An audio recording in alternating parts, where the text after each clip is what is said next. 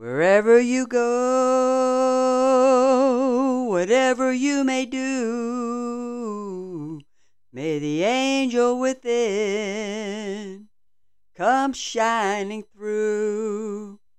Well, hello and welcome, all my beautiful earth angels, to the Angel Within Us podcast. I am your host, Jane Rinderer. Today, as I was cutting lawns as part of my business, I was trying to decide which topic to write about from a reserve list I have. On this property, which is an empty lot my brother has, there was a dog in the yard behind it that kept coming to the fence, which also has a row of bushes and small trees lining it. But he kept finding his way to small clearings, I assumed, to check me out or say hi. I never seen him before. After making a couple of passes with the mower, the owner, Felix, came to the fence and handed me a bottle of water. I had never met him before either. So we started a nice conversation and got to know each other a little bit. It was a nice touch to a very emotional day for me. All day, for various reasons, I was breaking down crying out of the blue. Each time I felt God was trying to lead me somehow. Anyway, back to Felix and the dog. Maybe the dog let Felix know I may be thirsty, and the angel within Felix offered me the water. He also later offered me harder beverages, which I politely turned down. Now again, back to the dog that I wish I knew his name. I encounter dogs all day long, but this cute guy stuck out to me. I believe he was present to have me decide to write about today's topic.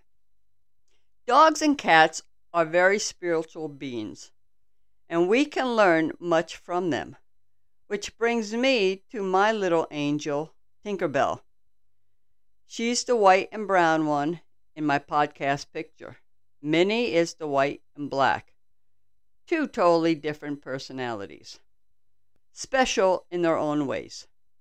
Tinkerbell, or Tinkie as I usually call her, and I have a very special bond. We're each other's angels. I found Tinkie at an adoption event hosted by a rescue group in Albuquerque. She was rescued from a house that had 40 dogs in it, and all were rescued. She was the cutest puppy there, and I knew I had to have her. I really wasn't looking for a puppy, rather an older dog. I was surprised she was still available since I got there late after work. Turns out I was able to adopt her. That was in July. On Christmas that year, she went blind in her one eye. A week later, she started going blind in the other eye, but was able to save it for another year and a half. Knowing she would eventually go totally blind, I got Minnie from another rescue group to keep her company. Tinkie's retinas never properly developed, and there was nothing specialists could do besides prescribing multiple drops to save the eye from having to be removed. Last year, my specialist in New Jersey recommended trying laser since drops no longer had effects. Was last option before removal, and thank the Lord it worked. Her favorite activity was playing fetch with her ball, and my heart was broken when the day came she there was no longer possible. My neighbor down the lagoon where I lived was nice enough to take a picture of me with Tinkie and Minnie on my paddleboard the day before she totally lost sight. That neighbor, who I never met before, was sitting on her boat with her dog and just had to take a picture and was gracious enough to send to me.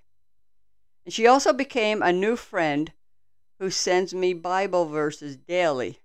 She uses her angel within to help me keep God first in my life. From a higher source, I come to find out Tinkie picked me to be her mom, knowing I would give her the best life possible and not give up on her when her disabilities showed up. I was to be her Florence Nightingale. She made herself invisible to others.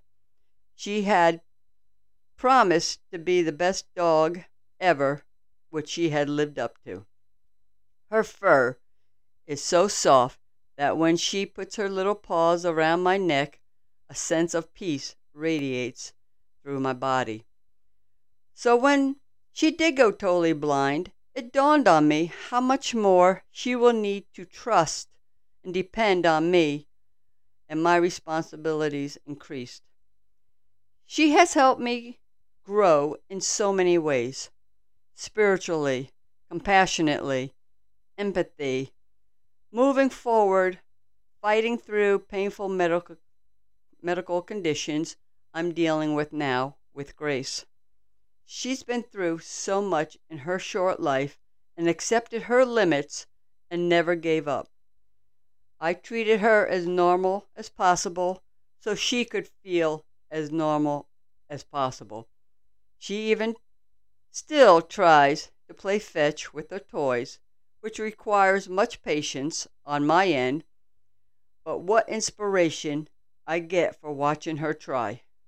No matter how long it takes her to find the toy, no one is more excited to see me come home than she is, even if I was gone for five minutes. Jumping on her hind legs so I can pick her up, she understands I need to carry her down the steps. She's okay coming up on her own. And when we get done with a bike ride or hike in the woods and she flashes her big smile, my soul just fills up with light and love, knowing I'm fulfilling my promise to her.